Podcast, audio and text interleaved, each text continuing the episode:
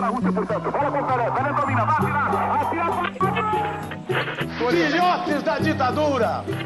Nation Coast to Coast has brought you The War of the World by H.G. Wells. Vocês vão ter que me engolir! I have a dream. Acaba de suicidar-se em seus aposentos do Palácio do Catete o presidente Getúlio Vargas. E saio da vida para entrar na história.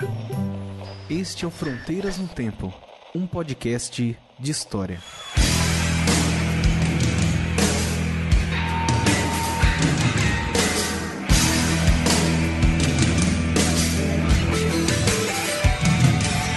Disparo contra o sol, sou forte, sou por acaso. Minha metralhadora cheia de mágoas. Eu sou um cara. Olá, aqui quem fala é o CA Oi, aqui quem fala é o Marcelo Beraba, e você está ouvindo Fronteiras no Tempo. um podcast de história. E aí, Beraba, sobrevivendo? Estamos, estamos sobrevivendo. Continuamos aí na luta. Não dá pra dizer que sem nenhum arranhão e talvez na Não. caridade de quem nos de- nos detesta, né? Exato. E como disse uma amiga minha, a gente não para. Continuamos pedalando a bicicletinha rumo ao pôr do sol. Exatamente. Não pode desistir. Talvez abraçado numa palmeira, não é? Como se perícia esse. É, sei lá, cara. Mas então, César, estamos aqui de volta, né? É, para mais um episódio do nosso glorioso Fronteiras no Tempo. Hoje nós vamos falar sobre o que, meu caro amigo? Hoje, Marcelo, nós vamos falar sobre negacionismo e revisionismo histórico no século XXI. Olha aí, que temão, hein? Muito bom. Tema grande. Tema é grande e é importante iniciar. Os ouvintes, com certeza, já ouviram falar sobre negacionismo, porque nós estamos imersos num mundo em que, infelizmente, o negacionismo está em evidência, né? O que seria esse negacionismo, assim, se há, em poucas palavras? Agora eu te peguei, hein? Não- A gente não combinou isso. Olha aí, é, trata-se do fato de você negar um fato, um acontecimento histórico. né? Nós vamos falar bastante sobre isso no programa, né? então não vou nem dar nenhum spoiler do que nós conversamos no programa, mas ele trata-se de você olhar para o passado e negar que um evento que todo mundo diz, a historiografia profissional, a, a ciência diz que aconteceu, você vira para trás e fala: não, não aconteceu não. Foi assim não. Exatamente, cara.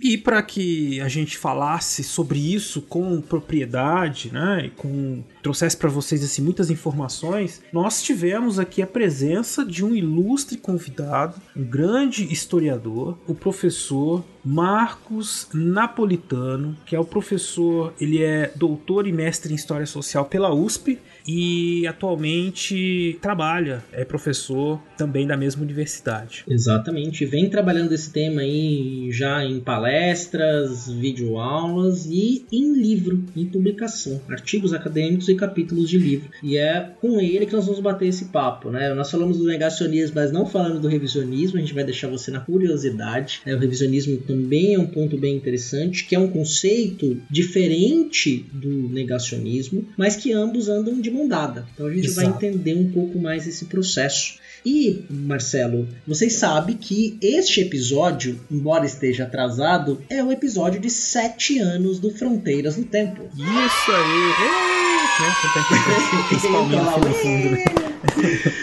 E nós vamos falar um pouquinho disso aqui logo na sequência, então continua aqui, não pula. Você vai ter um negócio bem legal que você vai poder participar dessa festa. Exatamente. Então, vamos lá.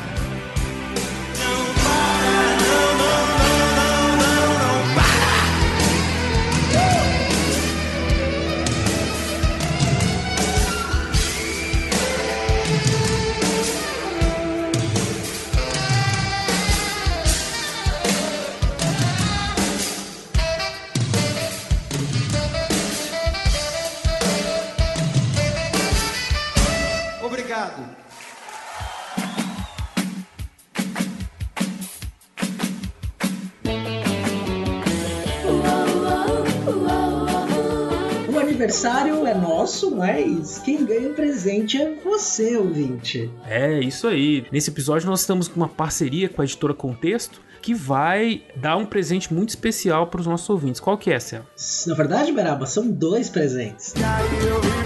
Então, o primeiro presente é o seguinte: foi gerado um cupom de desconto para todos os livros de história da editora Contexto com 25% de desconto. Você vai fazer escolher seus livros no site da editora Contexto, vai ter link no post, e vai colocar o nosso código promocional, Fronteiras25. Quando você fez a compra, na hora que você finalizar, você manda adicionar o código, copia e colo, digita lá Fronteiras 25. Até dia 30 de setembro de 2021 esse código está válido. Então qualquer livro do catálogo da editora Contexto de História, você vai ter 25% de desconto usando o nosso cupom promocional. Exatamente. Então, repetindo, você vai aí no Instagram, no post desse episódio, você vê aí no post lá no Portal Deviante, tem o link, você vai encontrar, encontra, entra na editora Contexto, faz a busca dos livros que você quiser de história e põe lá na hora de fechar o pedido o nosso código Fronteiras 25 que já te dá 25% de desconto. Exatamente. E o segundo presente é bem interessante. A conversa que nós vamos ter com o professor Marcos Napolitano hoje faz parte de um capítulo que ele escreveu no livro intitulado Novos Combates pela História Desafios em Ensino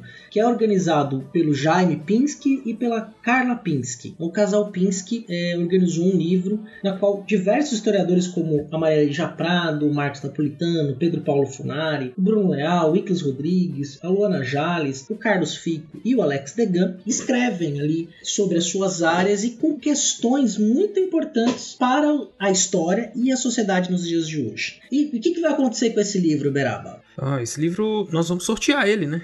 nós vamos fazer o primeiro sorteio dos Fronteiras do Tempo em sete anos. Exatamente. Então, a parceria aí da Editora Contexto, nós vamos sortear o livro. A Editora Contexto que mandará para a sua casa. E como é que faz para participar desse sorteio, Beraba? Então é muito simples. É só você compartilhar o post desse episódio no Twitter, no Instagram, no Facebook e colocar, marcar a Editora Contexto, marcar evidente, né, o Fronteiras, que aí nós vamos sortear entre essas pessoas que compartilharam, que divulgaram o livro dos desafios novos combates pela história. Exatamente. E aí você tem até o dia 7 de setembro para compartilhar, retweetar, marcando tanto Fronteiras no Tempo, o arroba Fronteiras no Tempo no Instagram e arroba Front no Tempo no Twitter e a Editora Contexto. Então você vai lá no Instagram, busca pela Editora Contexto, segue a Editora Contexto, no Twitter a mesma coisa e fica mais fácil na hora de você marcar o arroba da editora no Twitter e no Instagram para fazer aí a participar do nosso sorteio. Bom, é isso. Então, muito obrigado aí a Contexto e vamos pro episódio aí, né, Cé? Vamos pro episódio, esse episódio aí muito especial. Tenho certeza que vocês vão gostar muito disso. E participem da nossa promoção aí, do nosso sorteio, do nosso concurso cultural.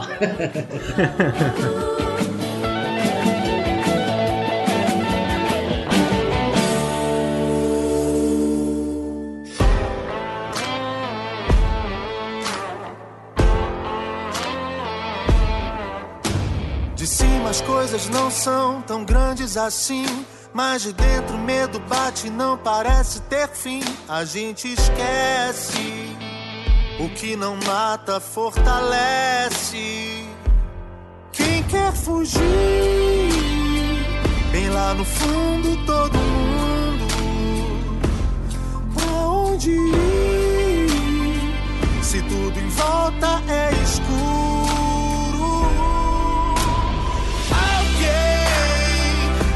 Precisa achar a luz no fim do túnel. Nos proteger do nosso próprio mal. A sanidade é o novo normal.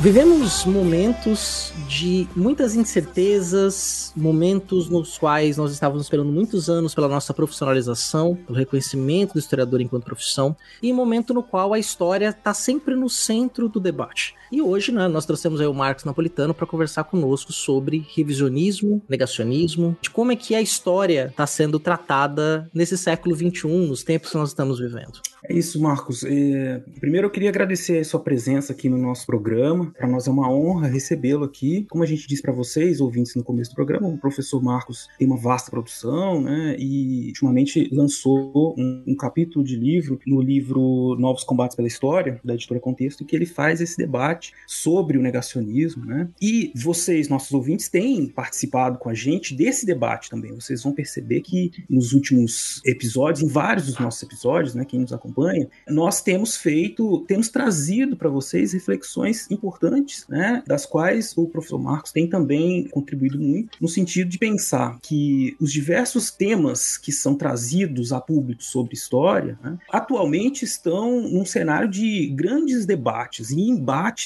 mesmo, né, principalmente aqueles que estão ligados a algum projeto político, né, ou como uma justificativa de algum projeto político, de algum grupo, e que por conta das redes sociais e a difusão de meios de comunicação, você tem muita gente participando, muita informação e nem sempre a certeza da qualidade dessas informações, né? Então, a gente tem feito esse debate com vocês e tenho certeza que vocês vão perceber muitas ligações aí com outros episódios que nós fizemos. Uh, professor, eu gostaria de começar aqui o nosso, nosso debate, já que o nosso tema é negacionismo, né? Revisionismo. Eu gostaria de pedir para o senhor que falasse um pouco aí para o nosso ouvinte como que eles podem compreender esses conceitos, né? O significado do negacionismo, do revisionismo. Bom, em primeiro lugar, obrigado pelo convite, César, Marcelo, e gostaria de cumprimentar os ouvintes aí do Fronteira no Tempo, né? E em relação aos conceitos, é um aspecto muito importante desse debate, porque há uma certa confusão conceitual, e isso não é só para quem está fora da área profissional de história, da área da docência, mesmo na nossa área há, há uma certa confusão às vezes, é, entre negacionismo, direito à opinião, revisionismo e opinião, historiografia e opinião, há uma, o tema da opinião, da liberdade de opinião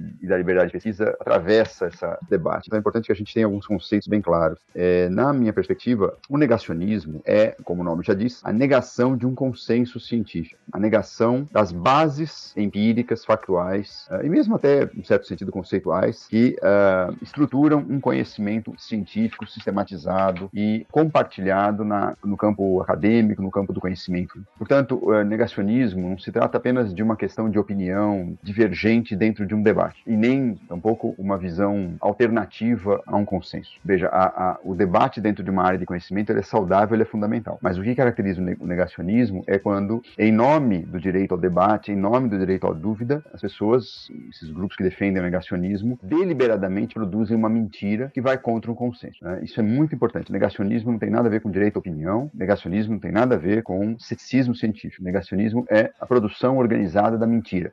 Muito importante isso. Sobre qualquer tema, não só histórico, mas qualquer tema científico, cabe debate, cabe dúvida, cabe colocar em xeque, mas isso tem algumas regras para serem feitas, regras lógicas, regras uhum. metodológicas. E exatamente o, o, negacionismo desrespeita essas regras, simplesmente impõe, é, a partir de uma, de uma crença, vamos dizer assim, de que algo não aconteceu, impõe uma dúvida a um debate que é sério, que é lastreado em documentos, em fontes, em, em métodos e conceitos. E ao impor essa dúvida, os negacionistas têm como estratégia disseminar mentira. Isso é muito importante. Há uma armadilha aí na, na estratégia negacionista. Não só na história, mas em, em outros campos científicos também. Né? Em nome da dúvida, negacionistas disseminam a mentira. Mentira que é, é, como eu disse, produzida sistematicamente. É um exemplo clássico do Holocausto judeu, né, na Segunda Guerra Mundial. Todas as evidências empíricas, documentais, testemunhais indicam que houve uma política de extermínio, que houve câmaras de gás nos campos de concentração. Mas os negacionistas se aferram a detalhes, a dúvida é, que não tem nenhum, nenhum lastro científico para colocar em xeque esse conceito. E, e, sabendo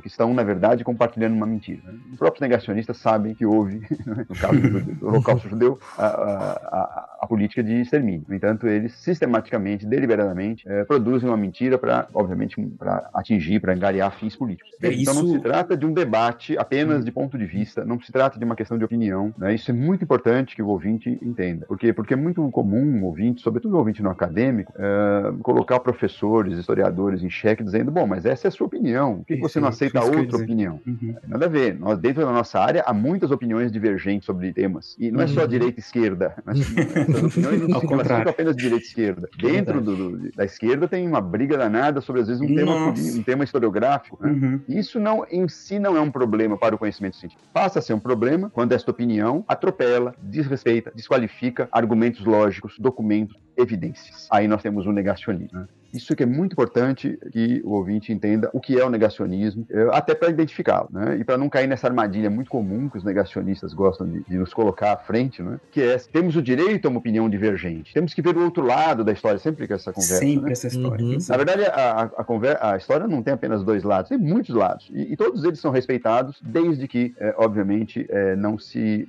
desqualifique a verdade, a base factual sobre a qual uma opinião é erigida. Isso é muito importante. Né? E se for para questionar essa base factual, essa base empírica de um evento histórico, é preciso que façamos com base em evidências novas, né? e não simplesmente porque a gente não concorda com a abordagem. Né? Se surgir uma evidência nova sobre um fato, né? ok, a gente revê. Mas o, que, o, o negacionismo não tem essa sutileza, não. Quer dizer, simplesmente não acredito. Se eu e meu grupo não acreditamos, isso não é verdade. Então, essa postura negacionista tem que ser combatida não apenas pelo historiador, que isso interessa à sociedade em geral. Né? É, isso está em todas as áreas, né? O ouvinte reconhece negacionismo com relação a questões de clima, né? Os debates que nós estamos fazendo hoje em dia sobre alterações de clima. Uhum. Até mais do que isso, até sobre, a, sobre se a Terra é redonda ou não, há debate é que tá não é levado um a sério.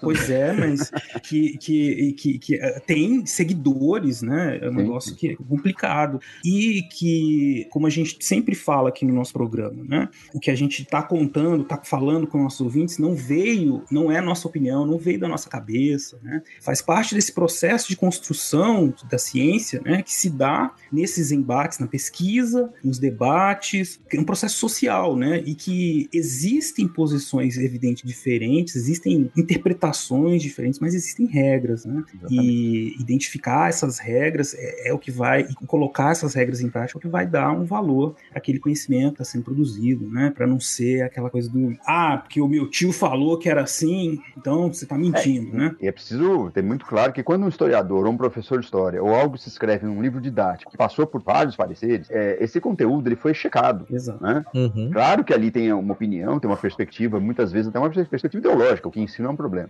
Mas é, aquele conteúdo foi checado, foi verificado, é produto de um debate coletivo, é produto de uma chancela acadêmica, né? é produto de uma, de uma perspectiva que foi aceita por uma comunidade de pesquisadores. Né? Veja, é, mas tá, não acredito em nada disso. Tudo isso que os historiadores dizem, que os cientistas dizem, não me diz respeito. Eu quero, eu acredito que a Terra é plana. Tá bom, você, você pode fazer sua sociedade da Terra plana, fazer reuniões mensais, fazer um cruzeiro, fazer experiências pelo né? globo. Acho que vai ser quis fazer alguma experiência científica para provar que a Terra é plana, mas tudo bem. Uhum. Quer...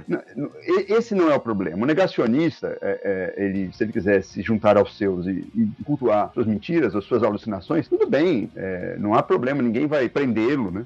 ninguém vai. A ideia não é essa. Uhum. Mas o que não pode é ele disseminar esse conteúdo para questionar consensos científicos que embasam políticas públicas, que embasam Perfeito. políticas educacionais, que embasam políticas científicas. É só isso. Se a pessoa uhum. quiser se organizar num, numa, numa seita e cultuar o que ela quiser, né? problema dela, né? problema do seu grupo. Agora, a, o que a gente tem que tomar cuidado é que isso não pode pautar um debate. Né? Não, eu não acredito que haja Covid-19. Tá bom, você não acredita, lamento, né? Mas é, a sua opinião, essa opinião, sobretudo uma opinião sem base nenhuma, não pode pautar uma política pública quando milhões, milhares de pessoas estão morrendo. Esse é o ponto. Não pode pautar uma, no caso da historiografia, não pode pautar uma política de memória baseada em evidências, né? de reparação de memória, de, de ensino, seja, uhum. é baseada em evidências. Então, esse é, esse é, essa é uma diferença importante, que senão cai, caímos naquela aquela conversa de sempre, que ah, estão silenciando opiniões divergentes. Não se trata disso, não caiam uhum. nessa armadilha, né? porque essa é a armadilha dos autoritários. É, né? Ao contrário, é, essas opiniões absolutamente alucinadas e, em muitos casos, produzidas dentro de uma perspectiva abertamente mentirosa e sabidamente mentirosa para fins políticos, é ela que quer silenciar o debate sério, o debate consequente.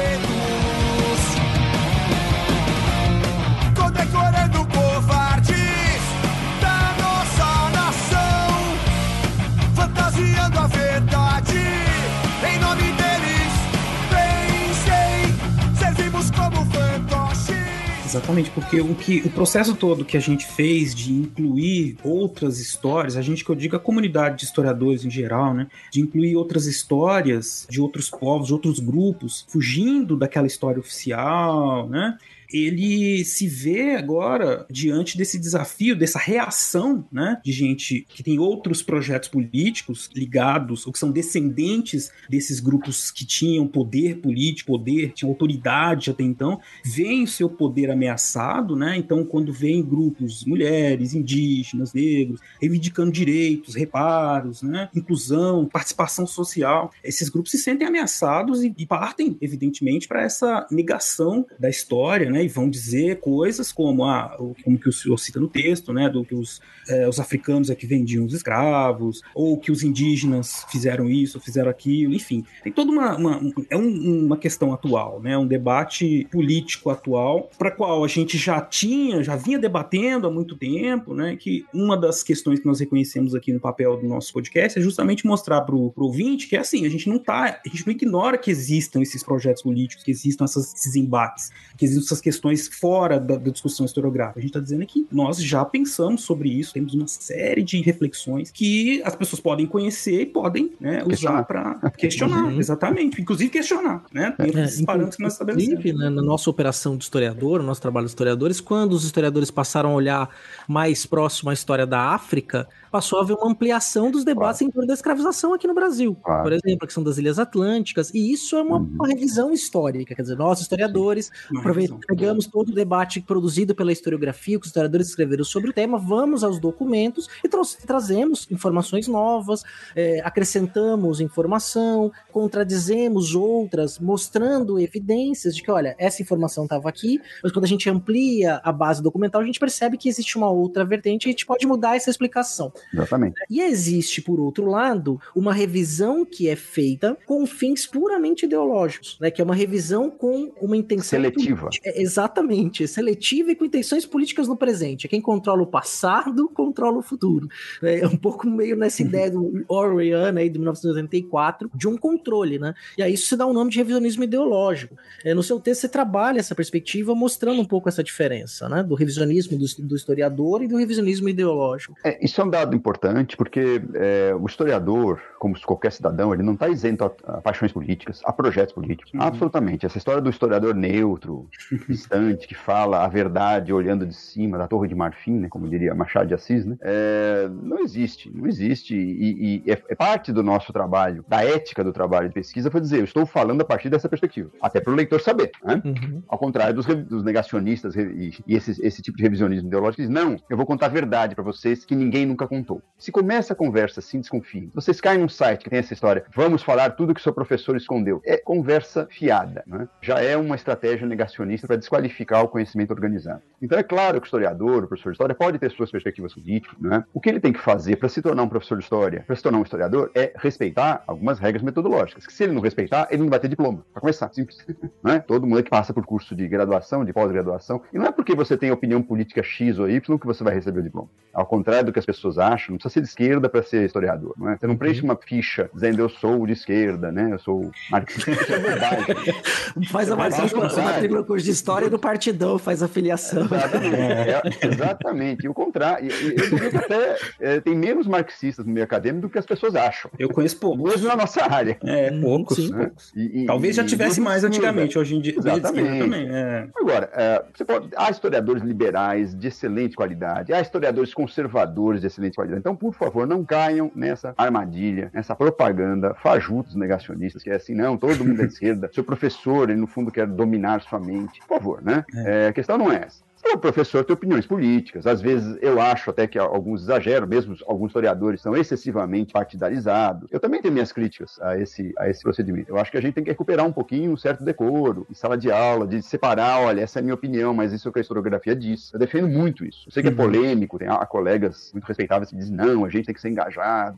Bem, é uma postura. Mas isso é uma coisa. Então, ninguém hoje defende historiador neutro, ninguém hoje defende é, o historiador é, que supostamente vê todos os lados. O que a gente defende na área é o distanciamento. Pode ser de esquerda, você pode ser liberal, você pode ser conservador, pode ser católico, pode ser ateu, mas você tem que ter distanciamento, né? Distanciamento crítico, porque senão você vai fazer uma história, uma história elegíaca, uma história assim, exortativa, e acaba sendo uma história datada. Claro que nas nossas pautas atuais, até a área de história, isso é uma coisa muito positiva, eu diria, não é, não é um problema, ela está muito perto de algumas pautas sociais, de novos sujeitos, né? Mulheres, negros, e indígenas. Isso é muito bom, por quê? Porque essas pautas ampliam o conhecimento. Então, não, é, não é possível confundir né? pautas que se constroem em diálogo com a sociedade, né? sobretudo com movimentos sociais, com o negacionismo. Ainda que o resultado seja, às vezes, uma idealização do sujeito oprimido, né? Do, uma certa idealização das relações sociais, como se fosse uma, a história fosse apenas uma elite malvada contra, contra as classes populares heróicas e oprimidas. Claro que a história é mais complexa que isso. Claro que há tensões entre os de baixo. Claro que há divisões entre os de cima. Né? É importante que o professor traga isso para os seus alunos, que o historiador leve essas questões para o seu público. Mas você defender uma pauta que amplie o conhecimento, que indiretamente amplie a inclusão social, isso é uma obrigação ética, não tem nada a ver com mera miopia ideológica. Ah, eu sou de esquerda, então vou defender isso. Eu sou de direita, eu vou defender aquilo. É a mesma coisa o historiador católico. Suponhamos que tenha um, né, que acha muitos, muitos historiadores católicos, muitos grandes intelectuais católicos. Ele, obviamente, ele vai partir de uma perspectiva filosófica muito afinada com a história do catolicismo, os princípios do catolicismo. Mas isso não o, não permite é, e não justifica omissões em relação às contradições, por exemplo, da Igreja Católica na história. Né? Se ele uhum. quiser ser um, efetivamente um historiador, um, né, um pesquisador sério. Então, muitas vezes quem não está no meio acadêmico acha que assim, a gente simplesmente tem uma, um roteiro ideológico e aplica ele ao nosso conhecimento. Não é assim que existe que os historiadores, qualquer, aliás, cientista social, tem paixões, tem perspectivas como cidadão, e ele tem que depois negociar com as suas exigências, as exigências metodológicas e teóricas da sua área. Senão, ele simplesmente não vai conseguir diploma.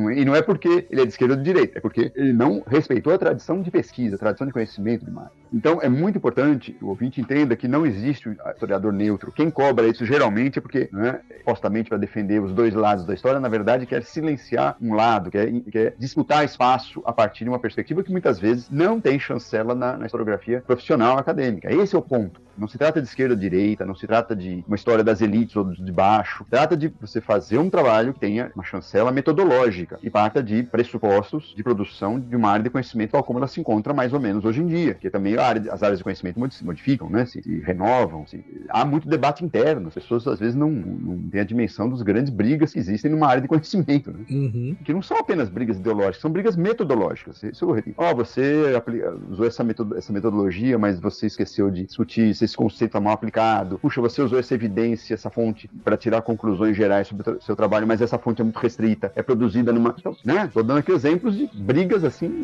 grandes brigas, grandes críticas que, e autocríticas, muitas vezes, que surgem na área.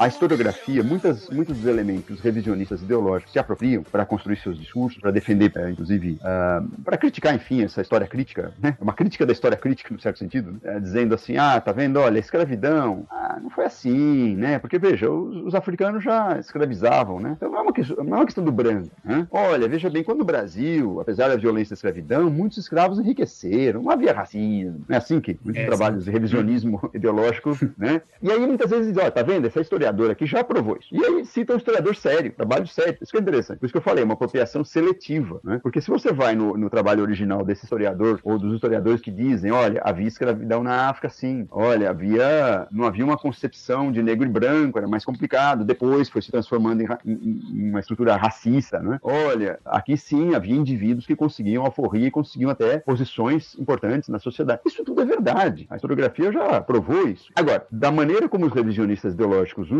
esses, esses debates historiográficos sérios, eles usam, eh, na verdade, para desqualificar uh, uma análise da estrutura do racismo, da estrutura do genocídio indígena, da estrutura da escravidão. Então, o fato de haver eh, ex-escravizados né, no, no, Brasil aí, antes de 1888, que tinham posições de destaque, ou afrodescendentes com posições de destaque, ou indígenas que se associaram a portugueses no projeto colonizador, isso não anula, apesar de ser verdade, a perspectiva de uma sociedade assimétrica, de uma sociedade desigual, de uma sociedade que marcada pelo racismo. Então, é essa armadilha que o ouvinte tem que tomar cuidado. Né? A historiografia profissional já avançou em muitos aspectos, já evitou aqueles clichês generalizantes né, que, que, afirmam, olha, a história é a história dos, da elite contra o povo. É mais complexo que isso, sem dúvida. Mas esse mais complexo não nos autoriza a dizer, então vivemos uma sociedade que sempre foi democrática, nunca houve racismo, que é o objetivo desses revisionistas ideológicos. No caso mais recente da ditadura, né? Sim. Olha, tá vendo? É, puxa, uh, Caetano Veloso e Chico Buarque cantavam o que queriam, né? Nos anos 60, como que havia ditadura? É outra armadilha que se coloca muito. Uhum. Sim, primeiro que não cantavam o que queriam, calma lá, né? Não é bem assim.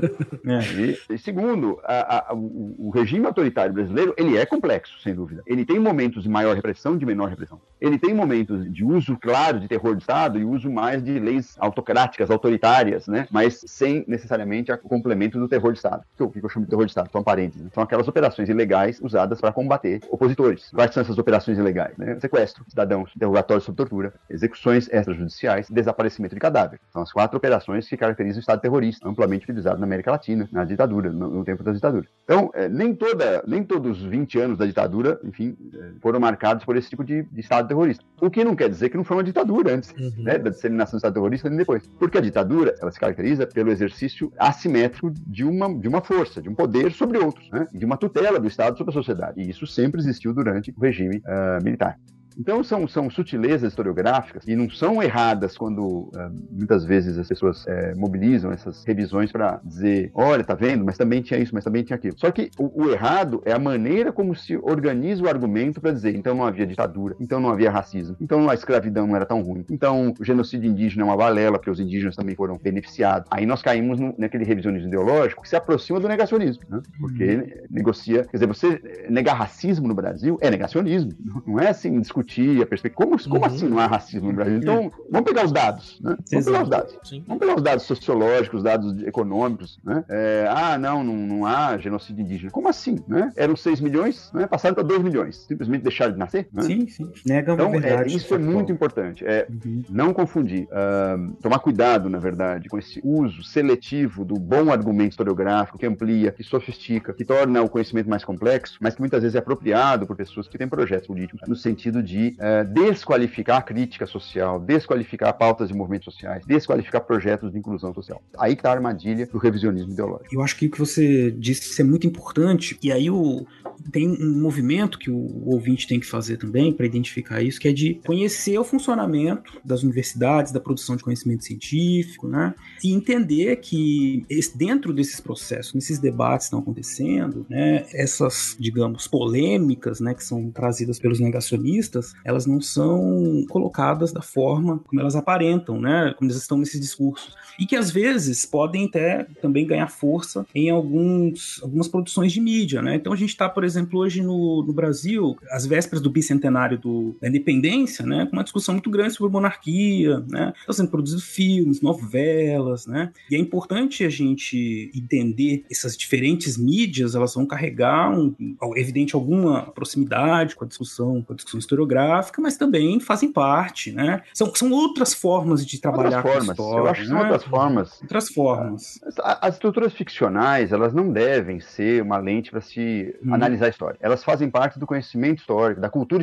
histórica de uma sociedade. Isso, uma história pública, né? E é claro que o historiador muitas vezes não precisa se meter nisso. Acho uhum. até muito bobo quando historiadores querem dizer, não, o filme tá errado. O filme tá errado, não era assim. Uhum. Uh, olha, tá, mas o Dom Pedro não fez isso. Uhum. Bem, a gente pode fazer isso em sala de aula, até para os alunos alunos não, não- também não, Isso. não, não- aceitarem né, ali o que, simplesmente o que, o que vem. Mas não é, é, é assim, são produções que usam a história, que tem o motivo historiográfico, mas não além, vão, são pensadas a partir do melodrama, a partir de- da busca de outros efeitos. Isso não vejo nenhum problema. Ah, é bom que depois essas questões voltem para a sala de aula, para pesquisa, ou se o cidadão quiser é, saber, puxa, eu tô vendo esse filme, que legal, não sabia que a família real tinha tantos dramas, coitadinhos, né? Então vai buscar, é, busca informação qualificada para ver realmente os biógrafos mais sérios. É legal esse movimento. Muitas vezes obras ficcionais, melodramáticas, superficiais, chamam a gente, chamam a atenção do espectador para o conhecimento histórico um pouco mais qualificado. Então eu não, ve, eu não vejo isso como um problema. Eu não vejo. O, o problema é quando as, as obras ficcionais,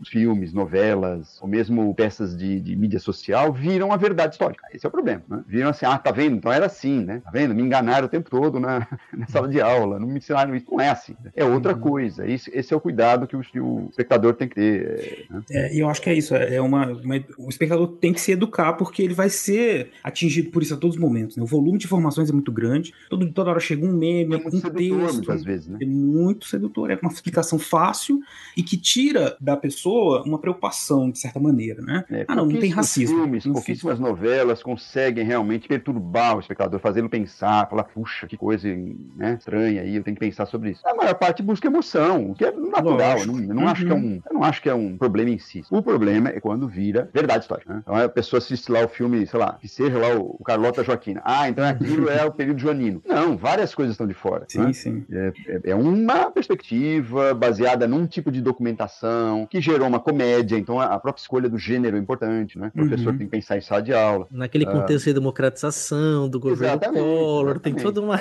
a uma questão Estado, importante. A coisa sim. do Estado brasileiro meio fajuto, meio corrupto, meio. Então tudo isso tem que ser colocado com muita perspectiva. Tem muito anacronismo ali. Sim, sim. E é natural. As obras ficcionais são anacrônicas, não tem nenhum problema em relação a isso. O que não pode é isso virar assim, ah, Sim. então é isso. né? Então foi assim que aconteceu. Encará-las É, como pode- peças de arte mesmo, né? Eu acho que o maior problema é quando você vai ter algumas produções que são produções que atualmente estão sendo veiculadas em canais do Estado que trazem pra si o como se fosse a verdadeira história. Esse acho que é um dos- maiores problemas que nós temos É atualmente. complicado. Um estilo documental, Hoje, hoje no campo historiográfico, você pode ter uma história das elites, você pode ter uma história popular, uma história das classes populares, uma história é, dos indivíduos que se destacaram, uma história das massas. Há muitas perspectivas metodológicas possíveis para você fazer isso, para fazer bons trabalhos, né? E com perspectivas, inclusive ideológicas diversas. Eu, não- eu acho que essa pluralidade é saudável. O que não é saudável é, não, então eu vou contar a verdadeira história porque estão tentando te enganar nas- nas escolas e nas universidades. É isso que a gente tem que é, lutar contra e o, o ouvinte tem que tomar cuidado. Quando começa com, essa, com esse slogan, vamos contar a verdadeira história, a história que nunca te contaram na escola, desconfie.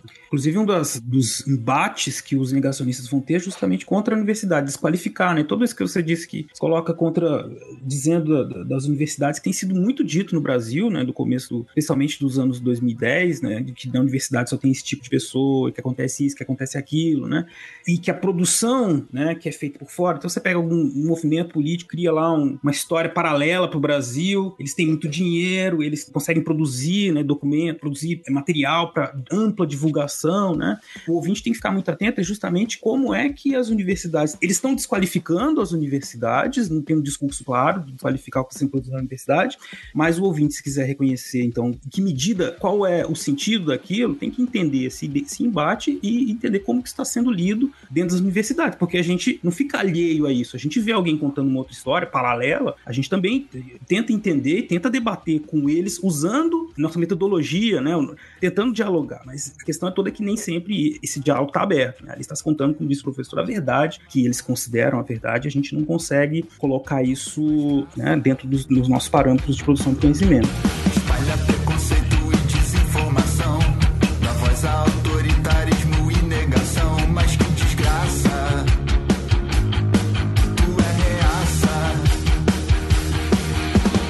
eu acho também assim, é, uma coisa é debatermos perspectivas de, de divergentes, diversas, inclusive Uhum. historiadores, pesquisadores, biógrafos que não fazem parte da universidade produzem trabalhos muito sérios. Sim, verdade. Não é, não, tem- não é questão. A questão não é essa. Para mim, a Uhum. questão é: há contradiscursos em relação ao que se produz na universidade que são frágeis, que são mentirosos, que não têm trabalho de fonte nenhuma. É Exato. pura propaganda. Né? Uhum. Então, aí já não dá para entrar no diálogo, porque aí se você dialoga também, ah, não vamos debater. Aí você chancela, mentira. Sim, também tem isso. Né? E erro. E, e eu acho que o nosso papel aí é apontar os erros, apontar fragilidades na argumentação, nas evidências, né? E entender o seguinte: esses grupos estão produzindo propaganda, o que é legítimo. É, sim, Brasil Pode fazer, né? paralelo, quiser faz, é só que é propaganda. Por favor, não dê o nome de história. Só isso. É propaganda. é legítimo viver numa sociedade plural, as pessoas querem ter uma, uma, uma, uma um olhar conservador, ultraconservador, nostálgico em relação à história do Brasil. Ah, no, no, tempo do patriciado, da monarquia que era bom porque tínhamos milícias. Tudo bem, defenda-se. É uma, é uma posição que eu discordo radicalmente. Inclusive, eu acho que não faz jus à complexidade da própria monarquia, diga-se. É verdade. E vários trabalhos já mostraram, inclusive, se eles se desse o trabalho de ler, eles não falariam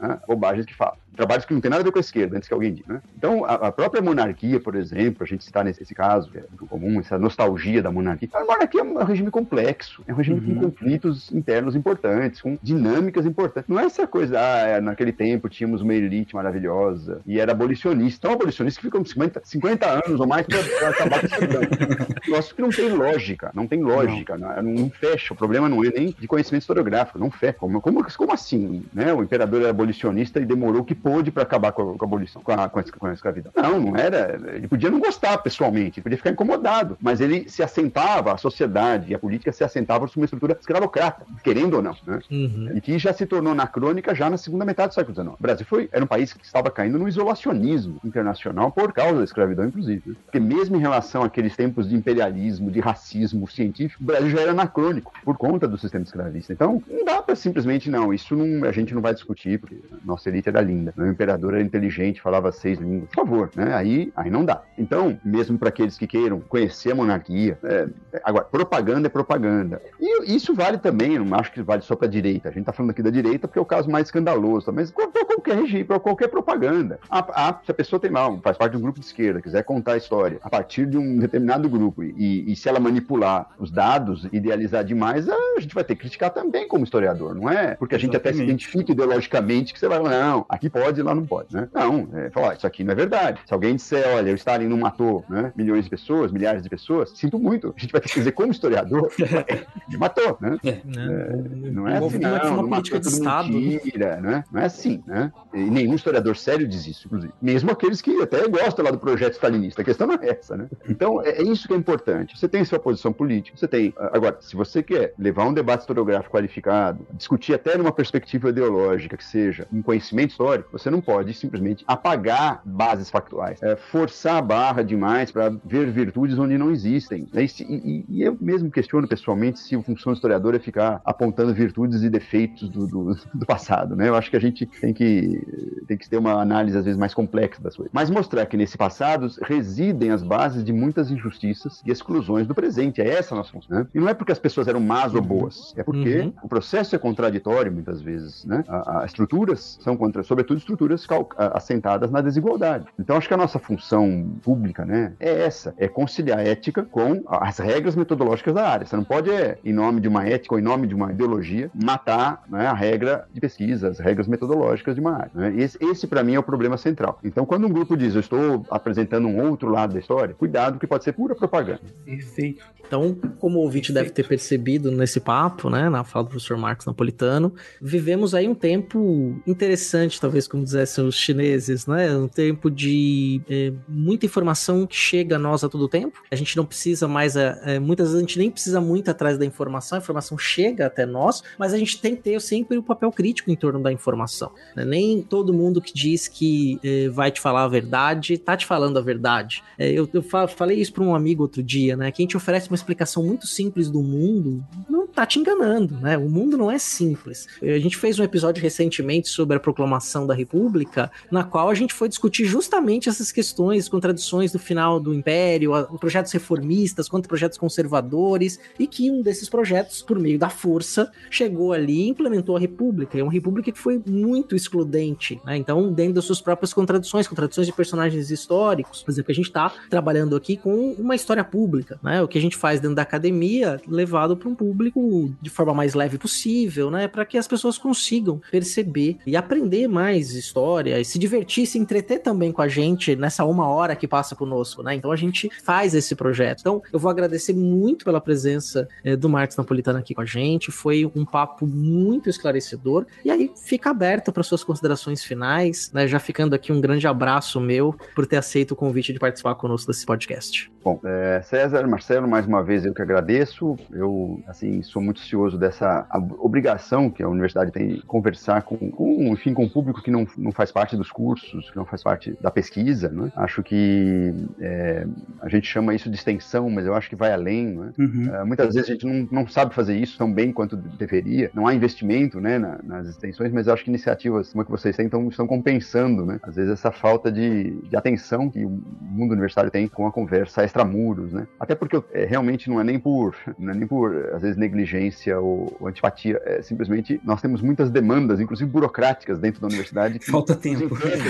fazer coisas interessantes e importantes. E é verdade. Fora, né? Então, Esse é o nosso drama, viu, Marcos? Exatamente. Então, sempre. Se você quiser fazer, você tem que salvar uma hora extra, como se diz, sem remuneração. É... Né? Trabalho que não é trabalho. Né? Exatamente. É. Então, eu acho que parabéns pela iniciativa. A ideia é sempre. É, eu acho que a gente tem que ser didático sem, sem ser banal, né? Essa é uma regra. A gente tem que Boa. buscar uhum. a, a explicação ao alcance de todos. Qualquer pessoa deve entender o que a gente diz e nós devemos ouvir das pessoas, as suas é, demandas, as suas pautas, aquilo que a gente, enfim, num certo sentido, poderia responder, as angústias mesmo da sociedade. Acho que esse diálogo é interessante, né? A, a historiografia é uma das áreas de conhecimento mais abertas a esse diálogo. A sociedade, ela está presente na historiografia, ela faz as perguntas, apenas nós Exato. organizamos as respostas. Né? Então, essa é um pouco a nossa função. E, e, e a busca, claro que há um momento é, mais complexo, mais sofisticado na busca dessas respostas, que são as pesquisas acadêmicas, a docência, né? mas eu acho que é preciso que a gente tenha um momento mais acessível, né? de disseminar essas respostas que a gente organiza uh, a partir das perguntas que a sociedade, das questões que a sociedade nos faz, né? de uma maneira assim competente. Então, acho que iniciativas como essa ajudam muito nesse sentido. Parabéns. Bom, professor, eu agradeço então que a sua, sua participação é isso, né? Nós temos uma, um papel explicar, complicar um pouquinho, né? E ajudar as pessoas a entender, criar uma explicação junto com a gente também, né? Que são questões que elas trazem. A história desperta muito interesse, basta a gente ver o número de produções e de, de perguntas, né? Que estão sempre eh, em público, né? Sempre, são sempre muito amplamente debatidas. Então, é, participar disso é, é gratificante e é importante que a gente traz todo esse debate, porque a gente mostra que então nós temos um jeito de fazer isso, né? Que é muito sério e que não é fácil, né? porque fazer essa tradução, fazer essa, trazer esse trabalho de pesquisa para todo mundo, isso que é, que é importante, faz parte, são questões que tocam também todas as pessoas, né, de alguma maneira. Nós não estamos fazendo, como diz, né, perfumaria aqui, né, nós estamos fazendo coisa séria, ciência, né. Mas é isso, eu agradeço muitíssimo, viu, professor Marcos, a sua presença aqui, deixo aqui meu abraço e parabenizo o senhor aí pelo trabalho excelente, os debates que tem colocado, as reflexões que tem colocado aí junto ao público com as suas obras. Obrigado, fico feliz aí que a gente que que a gente escreve está sendo útil, é, enfim, em algum nível, porque, enfim, essa é uma luta, né? Não, tá Também, excelente. escrever, conciliar aí a, a, enfim, o diálogo que é interno à área com a utilidade mesmo desse material para fora do mundo acadêmico. Vou passar para meus alunos, se eles não seguirem as regras, não vão ser aprovados, não vão ter diploma. É, que tem algumas regras, não é assim não. É, não é, exato. Não é balbúrdia. Não é balbúrdia, exatamente. Muito obrigado. Eu que agradeço. Então fica aqui, ouvinte, não sai não, que tem Recordar é Viver, e mais uns recadinhos recadinhos finais.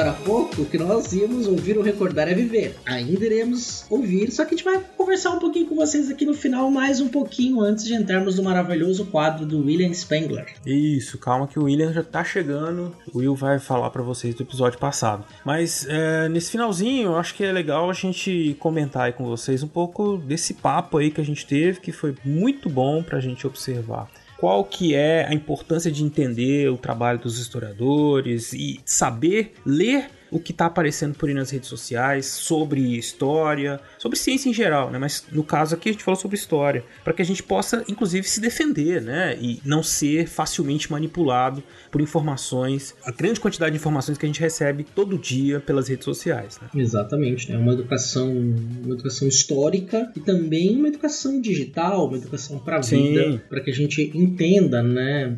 Consiga diferenciar o negacionismo, o revisionismo ideológico lógico, né? Pra gente ter uma, uma. saber por onde a gente tá andando, não andar completamente no escuro. Isso, como vocês puderam ver na imagem desse episódio, né? Uma pessoa no escuro, né? Uma pessoa que não consegue observar o que tá acontecendo, uma pessoa que não enxerga. Então Novamente que... o Augusto Carvalho captando o espírito da coisa de forma é assim genial. Sensacional, sensacional. Então a ideia é que a gente saiba identificar onde está a luz, né? Digamos, onde estão as respostas e como se chega a elas, né? Bom, é, CA, fora isso que nós temos uns recadinhos aí também, né, para terminar. Exatamente. O primeiro recadinho é que o nosso projeto ele existe há sete anos, muito pelo apoio que nós recebemos no nosso projeto de financiamento coletivo. E como é que faz, se você tiver interesse, quiser participar, quiser nos apoiar, tiver, puder e quiser, como é que faz, Beraba, para a pessoa que está nos ouvindo nos apoiar? Bom, é muito simples. Você pode se tornar um padrinho do programa,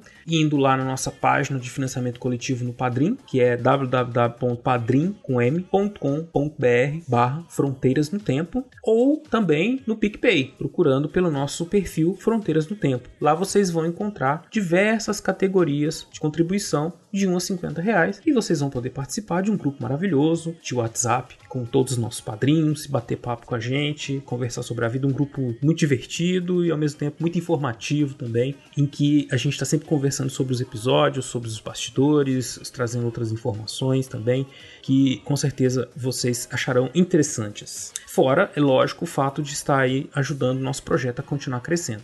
Que outros jeitos CA pode ajudar também? É, você pode fazer um Pix.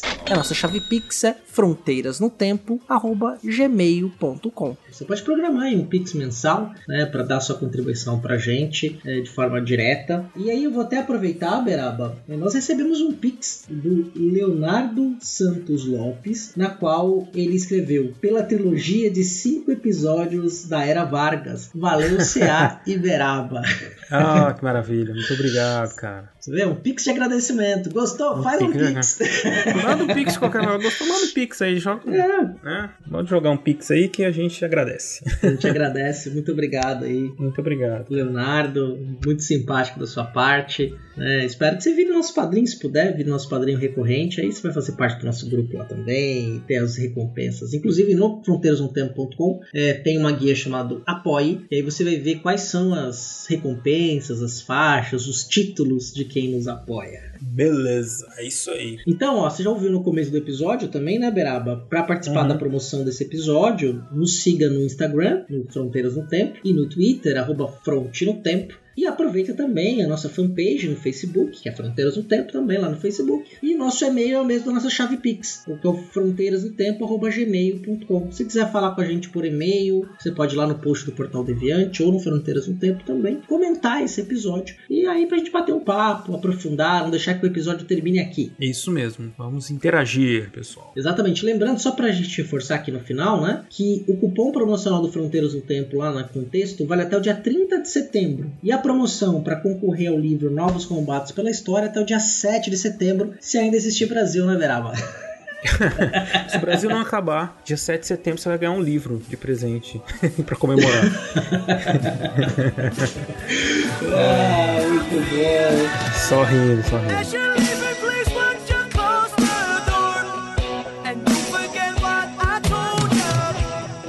Beraba, antes da gente agradecer nominalmente as nossas madrinhas e padrinhos, queria fazer uma menção aqui muito especial ao nosso padrinho Ceará, que faz um bom tempo nos mandou um e-mail, um e-mail muito carinhoso, comentando os episódios anteriores. Esse e-mail será lido, não hoje, mas ele será lido nos nossos episódios. E também agradecer ao Klaus por ter mandado uma mensagem de áudio comentando o último episódio sobre a proclamação da República. Esse áudio será tocado não nesse episódio, mas no futuro próximo. Nós vamos tocar o áudio aí também para que vocês possam ouvir os comentários do Klaus. Se você quiser também entrar em contato, mandar mensagem de voz para poder participar aqui conosco. Tem também uma mensagem do André Santos, que também não vai entrar agora nesse momento, mas no próximo episódio entra com certeza. Isso aí. Continue mandando pra gente seus comentários, que eles são muito importantes pra gente poder desenvolver o projeto, saber o que, que vocês estão pensando e, e enfim, né? E receber as sugestões de vocês aí para coisas futuras. Exatamente, a gente tá aí no limite do tempo do nosso editor, por isso a gente não pode fazer mais coisas.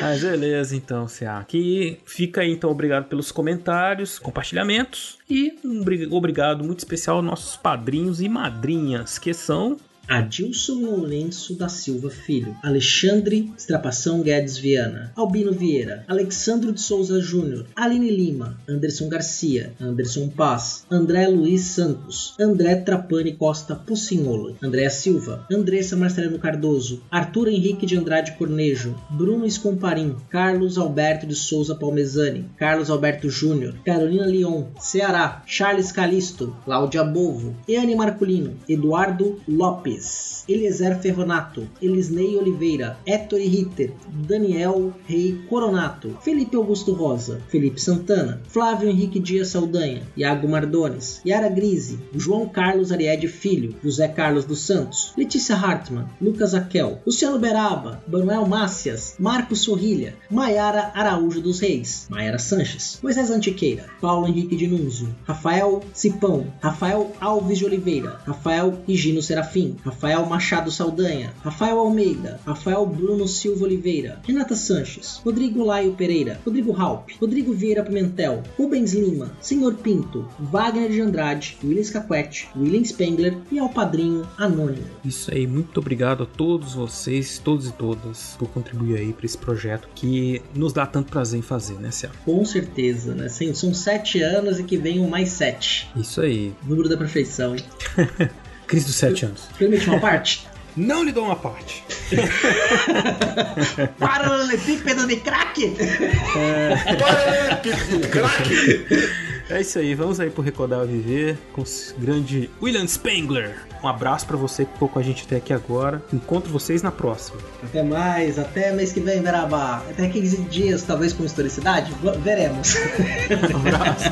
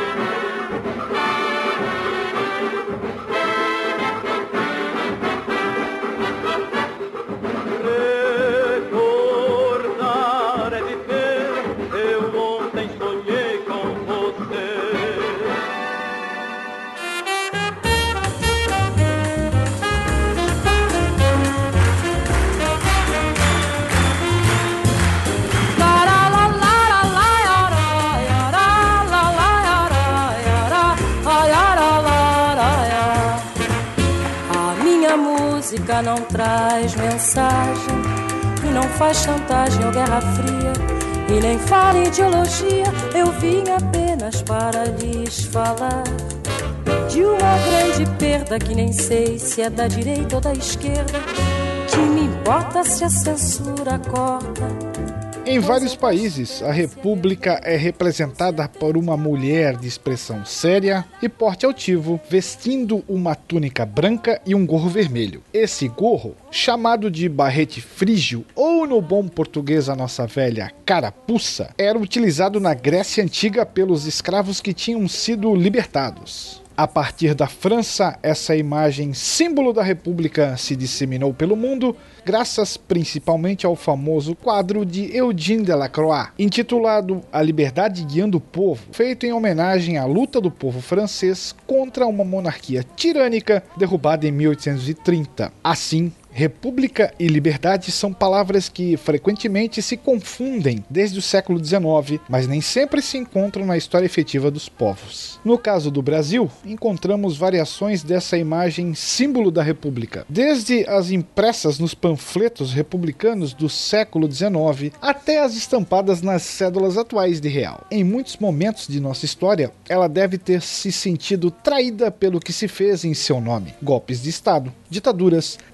negociatas, supressão de liberdades públicas, exclusão da maior parte da população da vida política. Porém, a história da nossa república não é apenas a da traição de ideais e de frustração com promessas de liberdade e felicidade que não se cumpriram. Ela também é a história de uma sociedade em busca de formas políticas, econômicas, culturais e sociais para superar os legados de um passado secular marcado pela dependência econômica do exterior, pelo mandonismo dos grandes proprietários de terra e pela escravidão. Esses legados, produtos das estruturas sociais e políticas criadas no período colonial e mantidas em grande parte pelo regime monárquico, não foram combatidos pela elite oligárquica republicana que ajudou a derrubar a monarquia, pois em grande parte ela mesma se beneficiava dessas estruturas arcaicas. Contudo, ao longo da história republicana brasileira, desde o seu início, não faltaram lideranças, grupos e partidos, incluindo muitos setores das próprias elites oligárquicas, que pensaram na possibilidade de criar um outro Brasil, em tudo oposto à herança colonial um país industrializado, moderno e democrático, enfim, que realizasse plenamente o sentido inerente à palavra república como um governo de homens comuns voltado para o interesse de todos, liderando em nome do bem universal e fiel às liberdades públicas. Vale lembrar que a realidade histórica é mais complexa do que um jogo de interesses e conflitos binários e simplistas. De fato, a história da República no Brasil envolve múltiplos processos, eventos e personagens que, muitas vezes, lutando por um mesmo objetivo, a modernização das estruturas arcaicas legadas pelo passado, encontraram caminhos ideológicos e políticos diferentes para alcançá-lo. Mais à esquerda, mais à direita, mais radicais, mais conciliadores, mais democráticos ou mais autoritários, mais inclusivos ou menos inclusivos de algum lugar no tempo para o Fronteiras, eu sou William Spengler.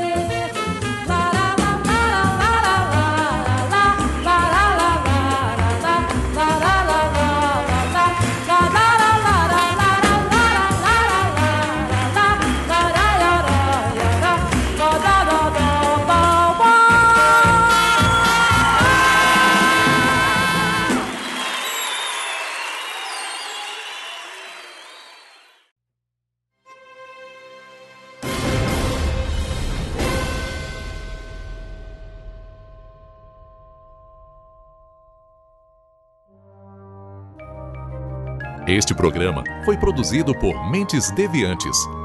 deviante.com.br. Esse programa foi editado por Adriano João Videomaker.